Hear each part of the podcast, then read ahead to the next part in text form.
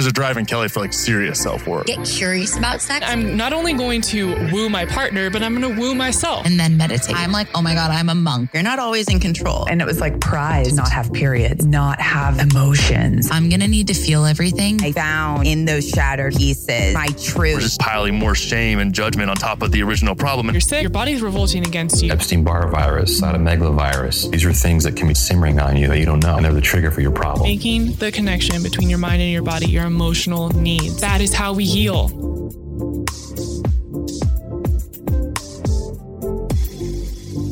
You're listening to a Soulfire Productions podcast.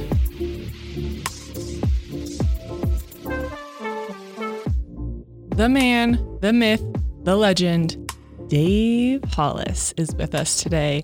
I have so been looking forward to this interview and sharing it with you. I loved Dave's book, Get Out of Your Own Way, and I really respect and admire the vulnerability that he walked into writing this with and this conversation. He says himself, nothing is off limits with him, and he's willing to really get into the weeds and talk about where he's been, which allowed for the life that he has now, and where he wants to go, and continuing this pursuit of growth. And in this episode, I feel we had a little bit different conversation than I've ever heard him have before, which I really loved. We get into numbing, his fear of being fully seen, actually living his greatest fear, which was living below his full potential. And this was my favorite part. We talk about shedding identities. So he and I speak very different languages when it comes to personal development and spirituality. But as we talked about shedding identities, we really resonated with each other on this feeling and what it's like to let go of an old version of you in order to make space for what's to come and what's meant for you. He talks about leaving comfort for what you need, feeling out of control, and what that spiral is like. We both talked about being the really tall kid with acne and being very smart and how we stuck out all of our lives. And we really get into conversations and communication in relationship and how we can release the voice that has a hold on us in order to get back in touch with our intuition and our true selves. And then we end the conversation talking about S E X. Yes. We got into sex, how vodka does not help it, and what he has learned throughout his years of marriage and what it brought up in him in terms of sharing his own desires, wanting to get curious, wanting to try different things. Oh, I just love this so much. So please enjoy this conversation with Dave Hollis and don't forget to pick up Get Out of Your Own Way wherever books are sold. Dave, thank you so much for joining me. Oh, Kelli, I'm so glad to be here. Thanks for having me. This is so great. I have to tell you, I absolutely loved your book, and I am so proud of the way you put it out in the world and the way you shared your story. It just, from someone who works in personal development and, and really believes in helping people in such an authentic, raw way, you truly went there. And there was really nothing off limits for you. And it was just uh, honestly a permission slip for me to be even more honest in my own way in supporting people. So thank you for the way you wrote this and and just your vulnerability overall. I think it's it's really inspiring for so many people. That is so nice. Uh, I will tell you this it was one really, really hard to write this darn book. I mean, I think creating anyway is a hard thing, but uh, writing something that was vulnerable was a little bit like going through therapy. So I appreciate the recognition of it having been effective in some capacity. But I also will say, I did not always believe that vulnerability was the superpower that I believe it to be now. I thought it was a vulnerability for a long, long time. Uh, when I was first handed Rachel's Girl Wash Your Face, you familiar with this woman that I'm married to? Her name is Rachel. She wrote a book called Girl Wash Your Face. And when she handed that uh, like totally rough draft version of it to me, I had a panic attack. I tried to convince her with every persuasive bone in my body to not release the book because I thought it was a mistake to be that honest about the way that she'd struggled. And I, to be honest, did not myself think I would write a book until after she didn't listen to me. She put the book out, and I was able to witness the way that other people, in seeing themselves in her story, were able to feel less alone for just this connecting empathy of shared experience and struggle, and also in how they were able to apply some of the tools and tricks that she was using to maybe get their life uh, a little bit better. Uh, I thought, man, maybe there's a chance for me to do it too. But when I decided to do it, then you got to go all the way in. You can't like halfway do vulnerability. If you're going to go there, you might as well go. So I'm glad that it, I'm glad that it was effective, even if it was hard. Yeah, absolutely. And you know, you bring up Rachel, of course. So many people have been introduced to you through your wife, which I think is a really incredible path to take to being inspired by a man. When you come into this space, oftentimes, I think so many of the people that are in your guys' community have been inspired by a woman, largely women in your community. And then all of a sudden, this man comes forward and says, I can be vulnerable too. And this is the path that I've taken, not identical. This is how I've taken these steps. This is what I've done for myself. And I think something you both do so well is teach on how to let go of all the noise and all of these external factors that really play into our decision making and what we believe about ourselves, the stories we tell ourselves. And I'm just curious what your path to letting go of the noise and the chaos has looked like for you. Well, I wish I could say I just was enlightened and decided to. Man, that would be easy. Uh, for me, it took uh, a very interesting coming together of three things to create massive leverage. Uh, I, you know, there are, I think, two different kinds of people in this world. There are people who can be really motivated by the vision of how great things can be, and they can connect to that vision, and that vision wakes them up in the morning and makes them want to go chase their dreams and show up well for their life. And then there are people that are a little more wired like me, who, if they can appreciate the thing that could happen in the absence of action, the path that you might continue down if you don't change direction, uh, me connecting to what might happen if I were to continue down a path of not showing up as well as my wife deserved or my kids deserved was a real kick in the rear for me and began for me a journey in personal development that um, because of this weird threshold I was crossing between 30 and 40, where for the first time I was asking a different set of questions about my purpose on this planet and why these tools that I had given to me by our creator were not fully being utilized. I was working inside of an environment where I had really just chased achievement and, and status in some respects for years and years and years while I built a career.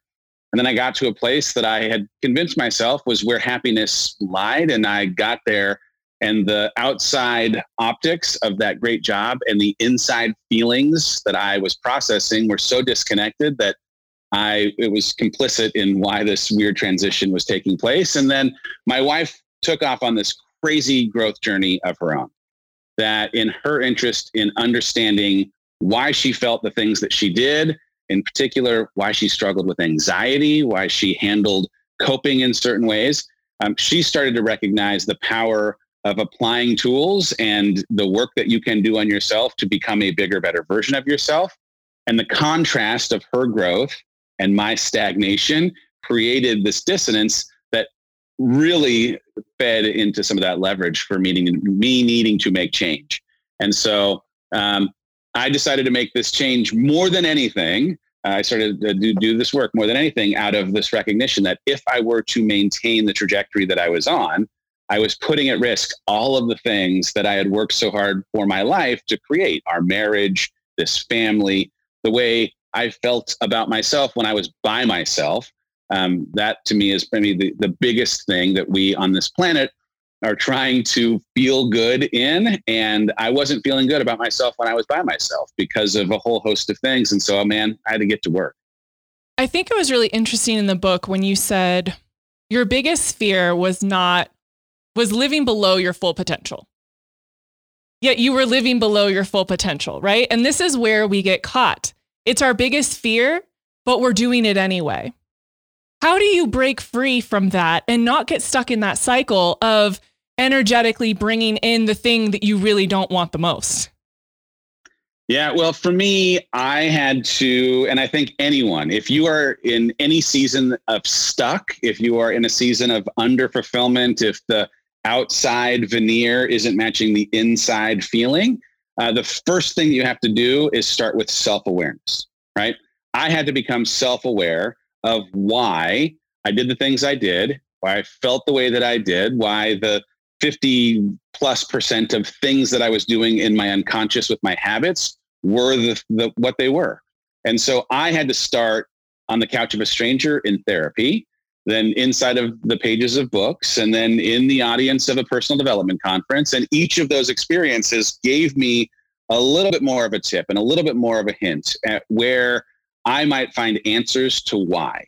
So that in building some self awareness, I could construct a map to get through this thing that I was stuck inside of. And so um, when I was in this world doing things that were anchored to achievement, anchored to certainty, two things that had controlled many of the decisions of my life, I was doing it at the expense of growth. I was doing it at the expense of feeling a sense of truly utilizing everything that I'd been given because man, I had the good job. I was making the money that was providing for my family. I was checking all of these boxes against the conventional backdrop of what society was saying you ought to like and want to afford for your family. And when I got to the why, I could see, oh man, isn't this interesting? Achievement has been a part of my wiring since I was five years old. When my achieving to try and get the affection, attention of my of my mom, my parents, of those that were around me, was this way that validated or affirmed me as being whole or good or enough or worthy of being, you know, someone that someone else would like. And man, that's a thing that maybe can be a good motivator for some length of time, but it also ends up being exhausting at a certain point. And there was this thing in achievement that for me always was a, a motivator that was somewhat dependent on outside forces. Right here we are in the midst of a quarantine where outside forces are upending some of our ability to achieve some of the things that we traditionally have been afforded. I had this career trajectory that every year for the first 10 years that I worked at the Walt Disney Company, I had a new job. So achievement was being satisfied and this thing that was driving me and then for the last seven years that I was there, I got a dream job, but I never had another thing that I was achieving. I never got a new job. I never had more status. And in the absence of a new title, in the absence of more status, in an environment where I didn't have to work as hard as the learning curve was satisfied, it made me start to, on some unconscious level, question if I was still being seen as worthy, if I was still as lovable as I was back when I was getting promoted as often as I was. And so I had to deconstruct the entire framework of how I thought about achievement in my life, how I thought about certainty as a commodity that I was chasing, and if in the the, the, one of the first kind of aha moments of my of my journey, this tie between growth and fulfillment, if I was truly going to unlock and totally use my potential, it would require me to take certainty and achievement and transform them into something that pushed me outside of my comfort into places where I would fail, into places where in being uncomfortable I would grow. And uh, and it's man in that choppy water away from the dock where your potential is fully asked to come out, and uh, and and if you can rise to that call, you can feel a sense of fulfillment in a way you couldn't otherwise. I resonate with that so much. My background is in television. I was a TV host in LA for the Lakers and the Dodgers, and everything was about achievement in that world and attention and external validation and making lots and lots of money. And I kept climbing the ladder and kept doing the thing. And then all of a sudden, I looked at myself one day and I didn't recognize myself. And I was like, what are you doing? this is not for you. This is for other people. And you're chasing this thing that is outside of yourself. And I no longer felt genuine or authentic. And I don't know that I ever really did, to be honest. And for me, when I let that go and moved out of that space, it was like coming home to myself and meeting myself. Some of it felt like meeting myself for the first time, but a lot of it felt like, oh, there I am. And I've been there, but I've kind of been pushed down and I've been ignoring this version of myself for so long. And I'm curious for you if it felt like a sense of coming home or if it felt like this brand new version of Dave that you had never known before. It felt very uh, brand new. I, I, in fact, I, I am becoming more comfortable with the fact that I am on a never ending discovery of who I really am there isn't some destination like, oh, now I figured it out. This is who I am. I am. Um, and I thought, by the way, that my goal was to get back to who I was or that I just needed to figure out who I am. And now I realize I'll never fully understand who I am. I'm on a journey to continue to in you know in just add additional layers or different pieces to this tapestry of who I am through the experiences of my life. I am I'm sure of this. I thought what was going to happen is I was going to flip this switch, leave what I knew for what I needed, leave this you know corporate environment for the startup environment, and things were just going to feel great and it was going to be awesome. and as much as the last two years have been unbelievably great, I mean, truly the best two years of my entire life, they've also been arguably the hardest two years of my life because of taking on a wholesale change in identity, in having to unlearn a whole bunch of muscle memory that worked well in my old environment and has very little application in this new one. Figuring out how to work well with my partner, who I still want to make out with at the end of every day, and Rachel. Thinking about scaling a business in an environment where the price of entry is failure at a frequency that I have never experienced in my life. All of these things were wildly disorienting to who I am. And so the beauty of it, honestly, has been I am changed in how I think about what failure means to me and what identity means to me and what the weight of other people means to me because man so many of those things were complicit in keeping me where I was and now that I've reframed what I think of each of them, they've created freedom in how I pursue what I do. Doesn't make it easy, but there's freedom in pursuing it. Um, when I think about like the craziness of like the answer to unlocking my potential, it was about leaving a, a value framework that other people, society, my colleagues at work, my parents, my upbringing had put on me that I had myself given value to and my decision to leave it to pursue the unlocking of my potential meant potentially having people who were still inside of that framework questioning my sanity, wondering what I was up to. And my worry of what they might think of me leaving a value framework that they still lived inside of kept me from making a decision that I am so grateful to have made by like 18 months, two years worth of time, than where I just sat in suffering. And so if you're listening to this and you feel called, compelled to chant to chase after the unlocking of your potential, but you're worried about what other people might think, I will give you a gift. No one is thinking about what you're doing. And once you leave, they won't actually still be thinking about your decision to leave what they still have value for. Um, it, it doesn't mean that they're bad people. They are just human like you and concerned first with themselves. And now that I can see that, it too, as like a freedom mechanism, affords me the opportunity to take chances in figuring out who I am every single day. And so I'm learning more things about myself in quarantine as I've taken to self grooming, not wearing my own glasses, growing facial hair. I mean, I am transforming into a totally different person in real time, in part because I'm like putting on an avatar of sorts so that I can show up the way that I feel strongest to handle the things that require strength in this upside down season.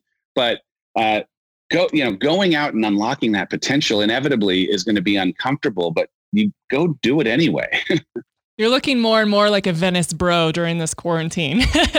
this is real. I'm becoming a Street Fighter character. I'm like a European footballer that gets red cards. I don't know. Like, I, uh, truly, I look like Zangief right now from oh, Wreck It Ralph slash Street Fighter. There's something weird happening in this. I'm house. just upset because I went to my boyfriend after I saw that Rachel was cutting your hair, and I was like, babe let me do this. And he said, absolutely not. I was like, come on, Dave did it.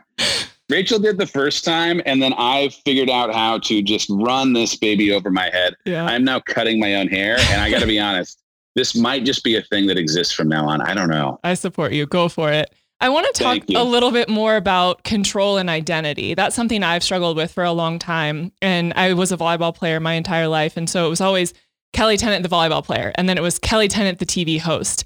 And I was so wrapped up in this, I didn't really know who I was. And again, back to the noise and the control of how I wanted people to perceive me, I couldn't let go of this thing. And so when I walked away from my TV career, I didn't know who I was anymore. And I was trying to latch on to something. And what I have realized is that there's no need to latch on to an identity and there's no need to try and control things because we show up the way we show up. We authentically be ourselves, be genuine, and there's a lot of flow that is allowed from that. And I feel like you guys have experienced that as well. The more you just stepped into your genuine nature and stopped trying to control, but just took steps in action of what was meant for you, the flow of your company and everything that you guys have created really came forward. Has that been your experience? Oh, for sure. I, I mean, the, the, I will say in real time, we're being affor- afforded a gift if we can appreciate it in how little we have ever had control over anything, right? Like an event like this, where we're now we're all, uh, you know, having to have our lives inconvenienced because of quarantining of the virus, and people having to put their lives at risk as they're out there on the front lines as essential workers or helping save lives as nurses and doctors. Like no one voted for this, and yet here it is. And it is a reminder of the absence of control. And maybe in the clarity of how little control we have, we're able to focus on the things that we can control. And so the the the way that hopefully anybody takes anything out of this, or as you have the recognition and transitioning out of your old life to your new, or me out of my old life to my new, the things I afforded weight to the way that I was trying to curate my feed or my personal brand or live into who I thought they needed me to be, when I came to appreciate how little they were actually paying attention or that it was coming at the expense of me feeling the way I hope to feel when I am by myself, it has afforded a freedom to truly just explore where do I have passion? Where do I have skill? Where can I bring light into this world? And the more I can focus on those three things, those are the places where the truest, wholest, fullest version of myself comes forward. And I don't know what that means for anyone who's listening, but each of you has a unique life experience. You've been given a very specific set of gifts, and you absolutely have something that this world needs, especially during dark times. It needs your light more than ever. And so, the more that you can just stay focused on what am I great at? What am I passionate about? what does this world need that I can offer? That to me, you know, guides a little bit of who I hope to show up as on an every single day basis in a way that traditional stereotypical how men are supposed to or people who work in this field uh, you know so i'd start there. The, the, the other thing and we started the conversation with this but my ability to and anyone's ability to be honest in their experience, to own their struggle, to recognize their own humanity, will afford them an opportunity to connect with other people because of our shared experience and struggle and the shared nature of our humanity. And so when you start to put on a mask or show up the way you think they want, or in any way undermine your ability to fully represent the humanity that you are experiencing, you rob yourself of connecting with people in a way that would allow them to see you in some of your experience. And I, in writing this book, in doing the work we do in our podcasts and getting on that weird morning show every day, we are talking honestly about the things that are happening in our life in a way that affords us connection with this community, but that also because of that connection, yep, it makes them feel less alone, but it also is affording them an opportunity because of now seeing it's okay to say that they're not totally okay allow them to get the kind of tools that they might need to address the pain that they have. And so I know it's effective for me in my pursuit of fully unlocking my potential and having as much impact as I can possibly have. And I and I just know no matter what you do, no matter what your pursuit is, your ability to connect with other people, to have an effect on them is contingent on you letting go of what you think you need to be and just showing up as yourself. Just a quick little interruption of this amazing conversation to tell you about my favorite blue blocking glasses from BLUblox. Let me tell you something staring at the screen all day on my computer, doing interviews, then going upstairs and watching Netflix with Connor is straining my eyes, and I needed help. So I went to BLUblox and we got a partnership done, and you're getting discounts because of it. And I'm going to save your eyes. So you're all welcome for all the things. Here is what I love about BLUblox they go through a three tiered process for quality control. So they say they're protecting your eyes, they're helping with migraines, they're helping with the eye strain, of all day being on screens and all these different lights that are filtering through, they actually work. This is so important. So many glasses on the market are just crap. BLUblox are top of the line and they make sure that you are getting what they promise. They are also raising awareness for Restoring Vision, which is a nonprofit in California. So, this is really what got me. For every pair sold, they donate a pair of glasses. They really believe that everyone has the right to glasses. So, whether they're blue blocking glasses, prescription glasses, BLUblox has stepped up and their foundation is all about serving communities and making sure that people get what they need. And I love this. So, you're covered from day to night. The clear ones, which I have, the Clark glasses, I love them so much. They're so cute. They manage blue light. And then they also have a sleep mask, which is super popular. They have so many different varieties and options. They are currently expanding their collection to 40 lenses. So they have 20 right now. They're going to have so many more options coming very soon. I absolutely love this company. They are so rooted in service and supporting you in your health and your wellness and living your best damn life.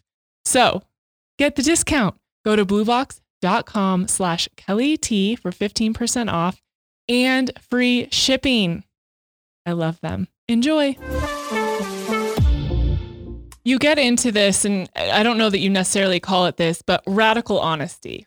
And I think that's one of the scariest things for people to embark on is getting really honest with themselves because it can look painful. It can be very uncomfortable. And oftentimes people have been through very traumatic events in their lives that it takes looking at and working through in order to get to where they want to go.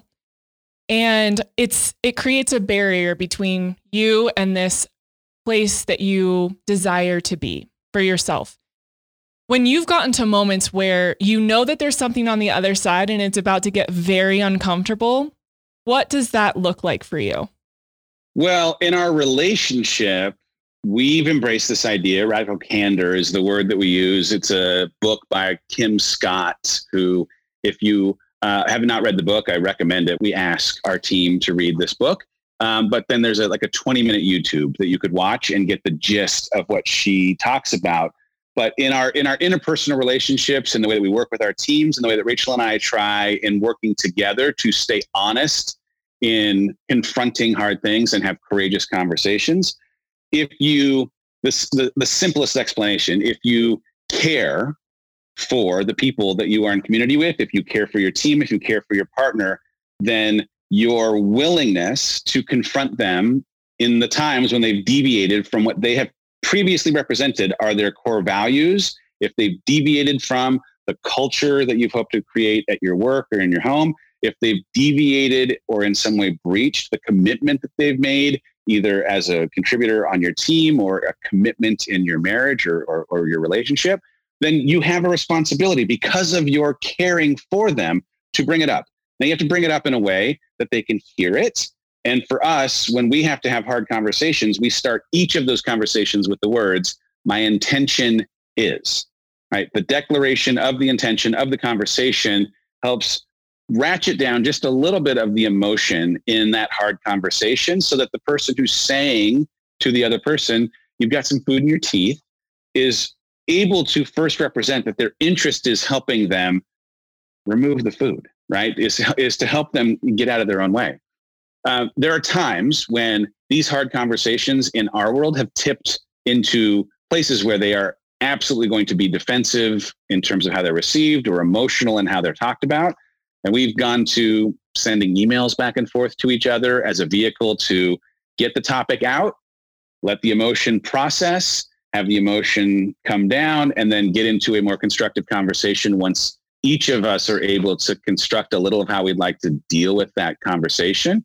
Um, so that's those are some tips in you know how we think about uh, one one thing I will say if you're in a relationship and you've ever heard the axiom don't go to bed angry I want to just really uh, ask you please go to bed angry uh, going to bed angry is a fantastic idea because if there is something that is truly like anger is a very specific word if there's something that is actually going to make you angry uh, you probably don't have the time to fully process a super constructive dialogue after a certain hour of the day, after you've already had a long day, especially if you also have small human being children. So sleep on it.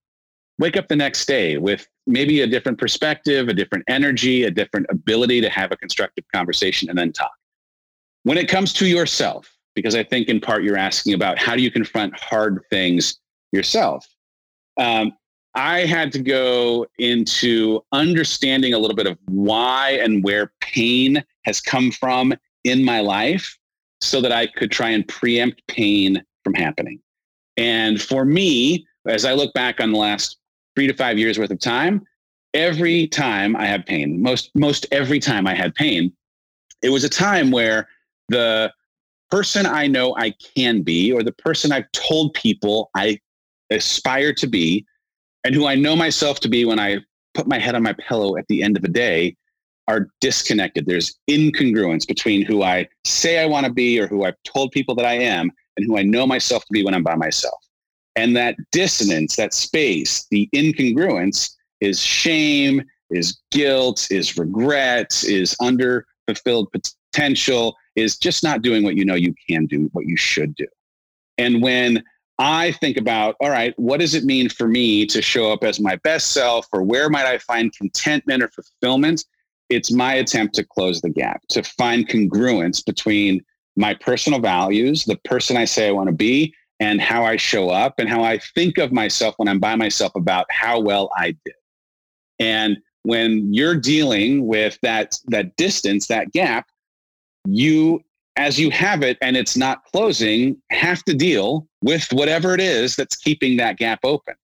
And as much as it might be hard, the alternative is living in shame, is living in regret, is living in underfulfilled potential, is living a not fulfilled life. And so I can I can connect to the leverage of, oh, I'd rather deal with pulling the band-aid off and facing the music and doing the work, whether it's in therapy or on a run or in a journal or through a doctor. I want to do the work because the short-term pain is overwhelmingly worth the long-term fulfillment that is created in creating the congruence between who I know I can be and who I sh- who I think of myself as when I'm by myself. As you get honest with yourself comes personal responsibility. And as we grow, as we're struggling, so often we're projecting onto other people, many times our partners, because they're the easiest target, of course, especially in quarantine. When you find yourself in a place of projecting and blame for someone else when it's really about you and your experience, because almost always it's just about us and our own triggers, how do you process that and then come back to yourself and know, okay, there's something for me to see here? Well, I don't know that I, I catch it as quickly as I would like to, uh, but I'm trying harder. Uh, what we have gotten into the habit of is when the other of us is the recipient of the projection, we actually take a beat, separate ourselves from the emotion, come back to the conversation and represent, well, I don't know that your intention was, how that felt was, and have a dialogue around how the person who received the projection felt as the recipient as a vehicle to potentially bring light to what may be a blind spot for the person who was projecting. Like I wish I could just say like, "Oh yeah, I was I just projected and I totally know that I just did and now I'm going to remedy it." Most of the time, many times, it's because Rachel and I have this commitment to call each other out when we do stuff like this in a way that can be received, not in a I'm going to escalate this into a fight that turns into a three day thing where we don't talk. No, we're going to have a conversation so that you can appreciate, hey, I'm sure your intention wasn't this, but what it felt like was. And then I can say, well, I'll tell you what, it was probably some insecurity that I was feeling about this thing and it manifested in this way uh, I guess I'll go on a run. Uh, I'm gonna try harder next time. Uh, can you accept my apology? Right. And it doesn't mean that, oh, now I'm just completely free and clear from rejecting going forward. But now that my consciousness has been drawn to the fact that it happened, I'm a little more aware of maybe the next time I am triggered, replacing my previous routine with a new routine that's a little more productive instead of one that's more about projection. Mm. Something you talk about as well, and I think this is actually into responsibility because if we take responsibility for ourselves, we open ourselves up to being vulnerable and being really seen, especially in a state of apologizing, which I was never very good at and I've gotten real good at over the last year. I was so scared to be fully seen because I was so worried about what other people thought of me and I wanted to be accepted and liked. And I love that you actually talked about being the tall, acne, smart kid because that was really, that was my whole life. I've been this tall, six one since I was 12. So I was like, yes, Dave, I get you. Um, but I was really scared of being fully seen and, and showing up as myself because what if I was rejected? And what if I show up in a conversation with my boyfriend and I take responsibility for something or something's going on and I feel rejected by him. What is that going to mean about me? In your fear of being fully seen and then transitioning into owning yourself and putting yourself out there, what did it feel like when you finally kind of walked through that door and said, I'm here and I'm owning this and I'm not going to worry about what you think of me? Well, it felt awesome and scary at first because it was a departure from everything that I had subscribed to for most of my uh, of most of my entire life. I, I, in the book re- reference the fact that I don't like Lord of the Rings. Send your notes my way, but I don't like Lord of the Rings, and my not liking Lord of the Rings does not make Lord of the Rings unlikable. It is uh, a very likable franchise, as evidenced by the billions of dollars of box office it's done and the millions of humans who love Lord of the Rings and are now ready to fight me for not liking it. But I don't I don't like it. And so if you in like you know doing you ends up being something that someone doesn't like that doesn't make you not likable doesn't make you not lovable it doesn't make you not enough or unworthy it just means that you aren't for them in the same way that lord of the rings or the hobbit which is also terrible send two notes at once thank you very much um, is not for me, right? None of us are free ice cream. You're not free ice cream. There's an impossibility of keeping every single person happy. And the only way that you can be truly unhappy is if you try to keep everyone happy because it is uh, an exercise in futility. When you want, though, to transition away from, oh, the worry of other people liking you as you pursue your dream into this conversation of owning having done something wrong, what you have to ask is do you want to maintain the illusion of perfection in the eyes of someone you're in a relationship with at the expense of true intimacy? Not like just the thing that happens after a certain time of day in your bedroom but intimacy the kind of connection that exists between people who are honest and have built a trust and are real with each other about their humanity and their human experience. Because it's one or the other right? You can either maintain the veneer of not making mistakes, but not actually connect on a more intimate level, or you can lose the veneer and connect on that more intimate level, knowing that it's going to stink to have to become comfortable owning the imperfect nature of you as a human. But good news, you're owning that imperfectness to someone who also is imperfect. So uh, it works out hopefully well when you can come to terms with you not being the only one in that relationship who is made mistakes or who does dumb things. We all do dumb things. People, uh, eh, you know, inevitably always do dumb things. The people who can admit them and can commit to making amends or thinking differently on how they will stay uh, committed to not making the same mistakes as often, those are the people that can have deeper relationships with the ones they love. I think one of the hardest things is to decipher between the voice, the ego that comes into your head, and your own truth, your own intuition your own voice, your knowing.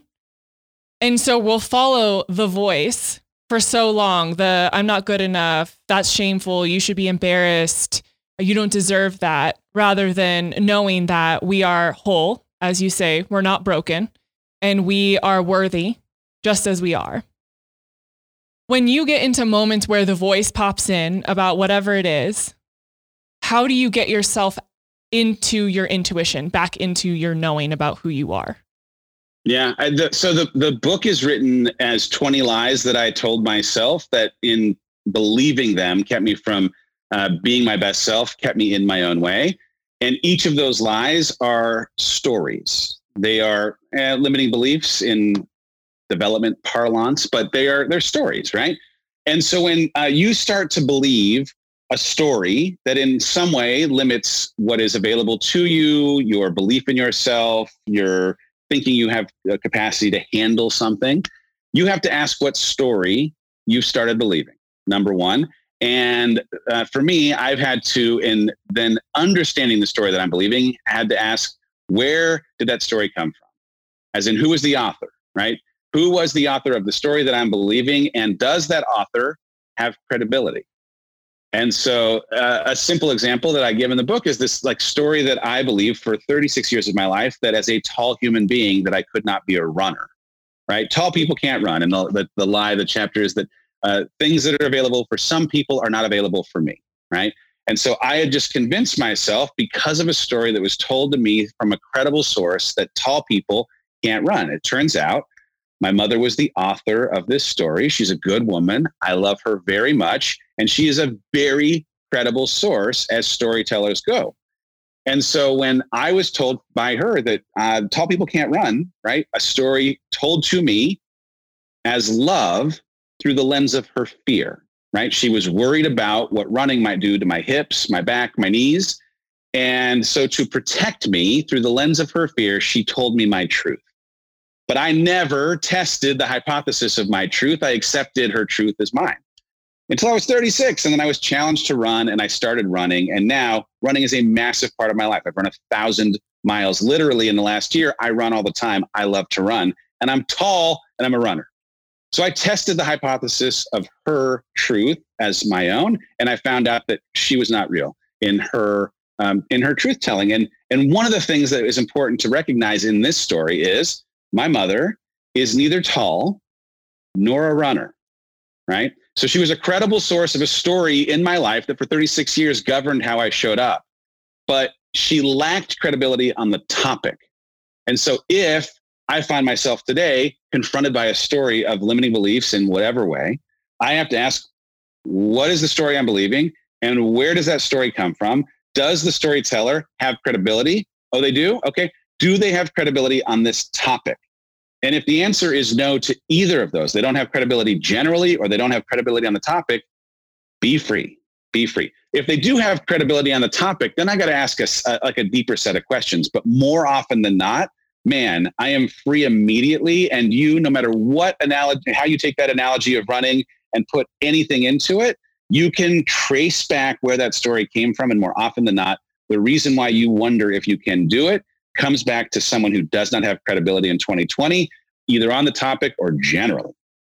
I love that you said the word free. We're so tethered to society and to other people and expectations and beliefs and stories. And it seems like this journey for you has been a path to freedom in so many ways. What does being free mean for you? Well, in some ways, freedom, interestingly, has been a byproduct of taking my struggle and wholesale transforming the things that I had shame for into a platform of power.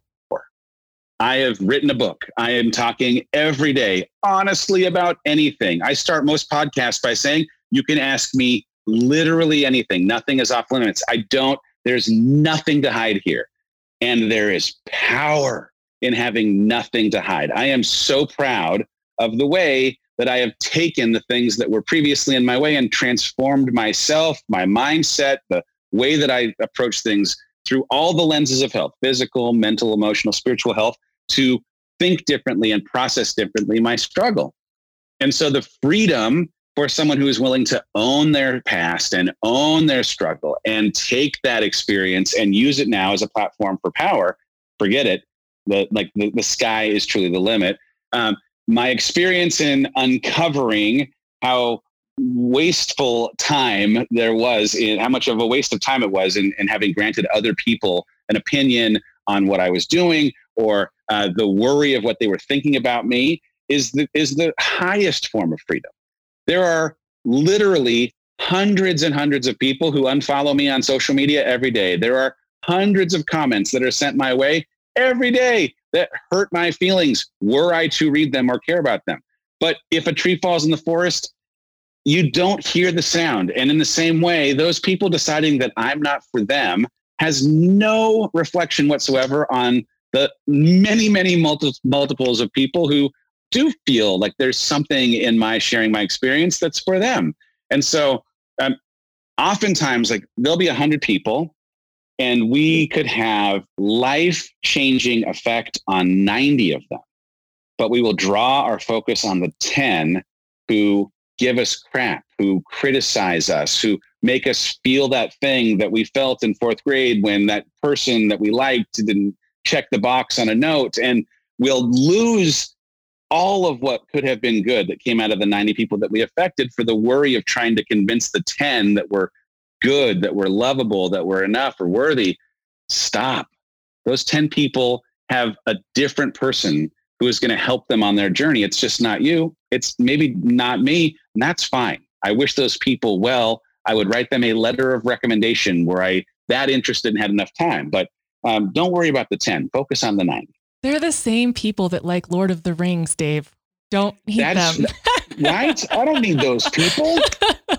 I don't need those people in my life. There's trolls in those movies or, Exactly. or something. I don't know. I don't know either. I've never seen them. I refuse. Um, I love in the first few pages of the book, you bring up that uh, a lot of vodka does not lead to great sex. oh no. So I get that. You know, we've all been in college and, and done crazy things and not been stoked on the results. But it really became a prevalent part of your life and your experience. And you talk all the time, both you and Rachel, about wanting to make out with each other at night and having that connection. And I totally understand that. And I think it's so beautiful.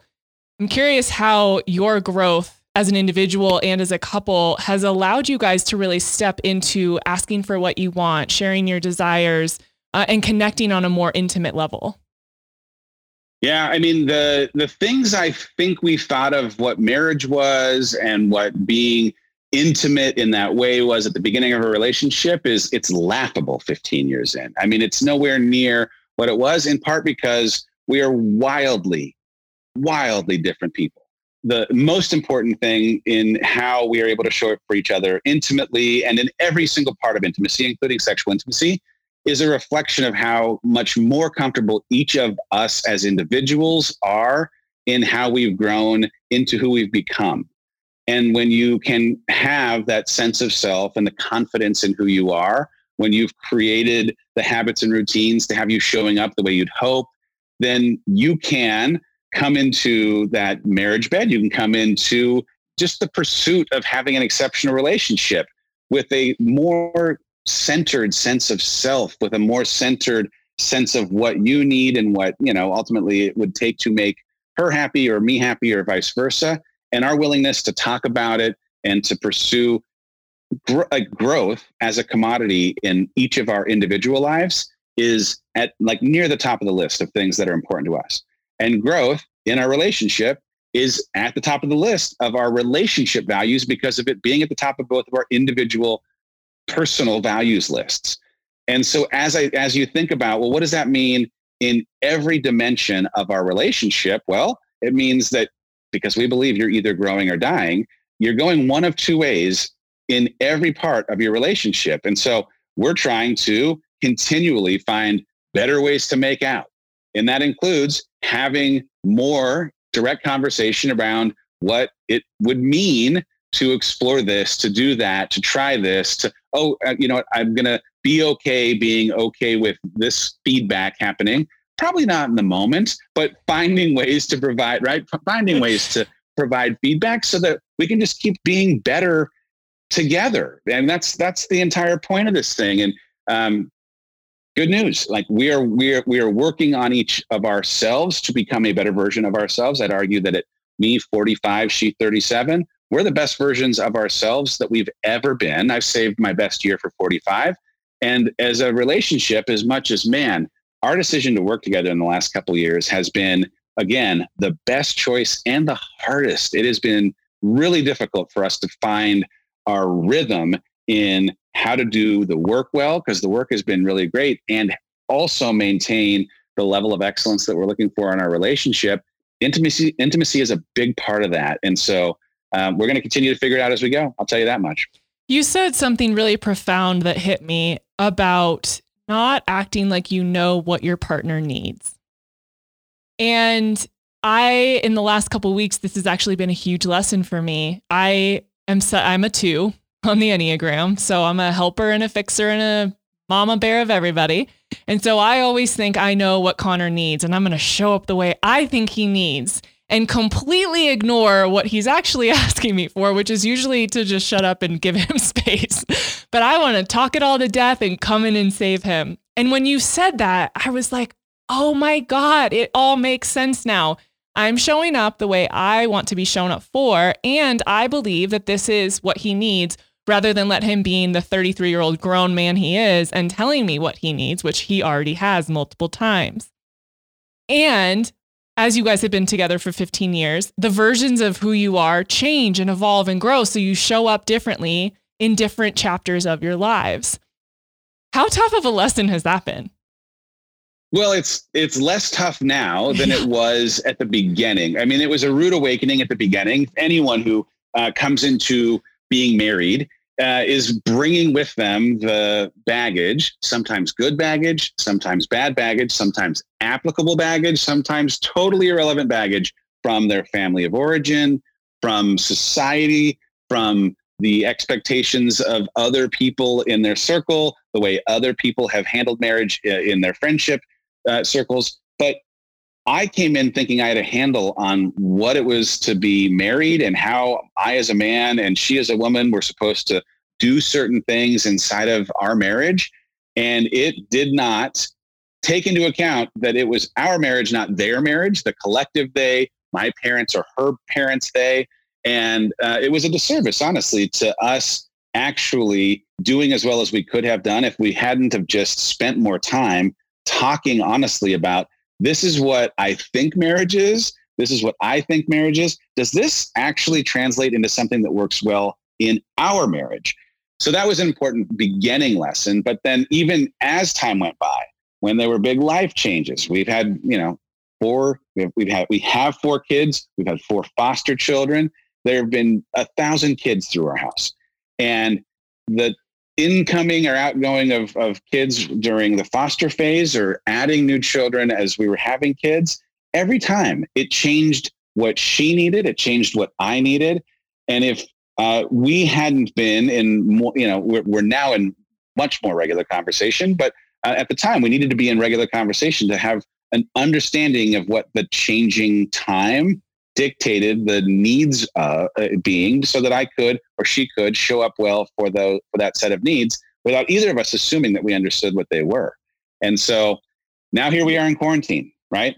The needs that she has, the needs that I have inside of this quarantine are different than they were eight weeks ago pr- prior to these events taking place. And so we've had to have a different set of conversations around what it means in this weird upside down world to still prioritize self care, which for us also includes alone time. In a world where it's really hard to get away, these kids are uh, they're always here. They are literally always here. And so are we, right? Like we went on a date night last night where we drove the car to the end of the driveway, right? Like we are having to be creative in how we satisfy needs in unconventional times, but being in conversation is part of how you understand what those needs are. Dave, thank you so much. This has been such a fun conversation. And again, I just, I can't recommend everyone getting your book enough. Get out of your own way. It is such a great tool and something that, I mean, I put all these sticky notes as you can see. I marked it up. It's, I love it because it's, it's like a workbook. You can write all over it. There, you can highlight. There are things that you can go back to that will come up in different parts of your life. And I think that's really important. This is not for someone that can just use it right now. You can come back to this in a year and two years and realize that there are still applicable lessons. Um, and I think that's really important uh, that you really cover a broad spectrum of conversations. So thank you so much. Wow. That's so nice, Kelli. Thank you. Thanks for this time. It's been really great to catch up. And I'm sure this won't be the last time we get to hang out. So thank you so much for having me. I really appreciate it. Thank you all so much for listening to The Kelli Show. If you haven't yet subscribed, be sure to do so now and head to ratethispodcast.com slash Kelli to leave a five star review. And as a bonus for doing that, if you send me a screenshot of your review before you submit, I will get you a little thank you gift in the mail. All right, we have another juicy episode coming for you next week, so stay tuned. And as always, if I can support you in any way, please reach out. Remember, I'm just a DM or an email away. See you guys soon.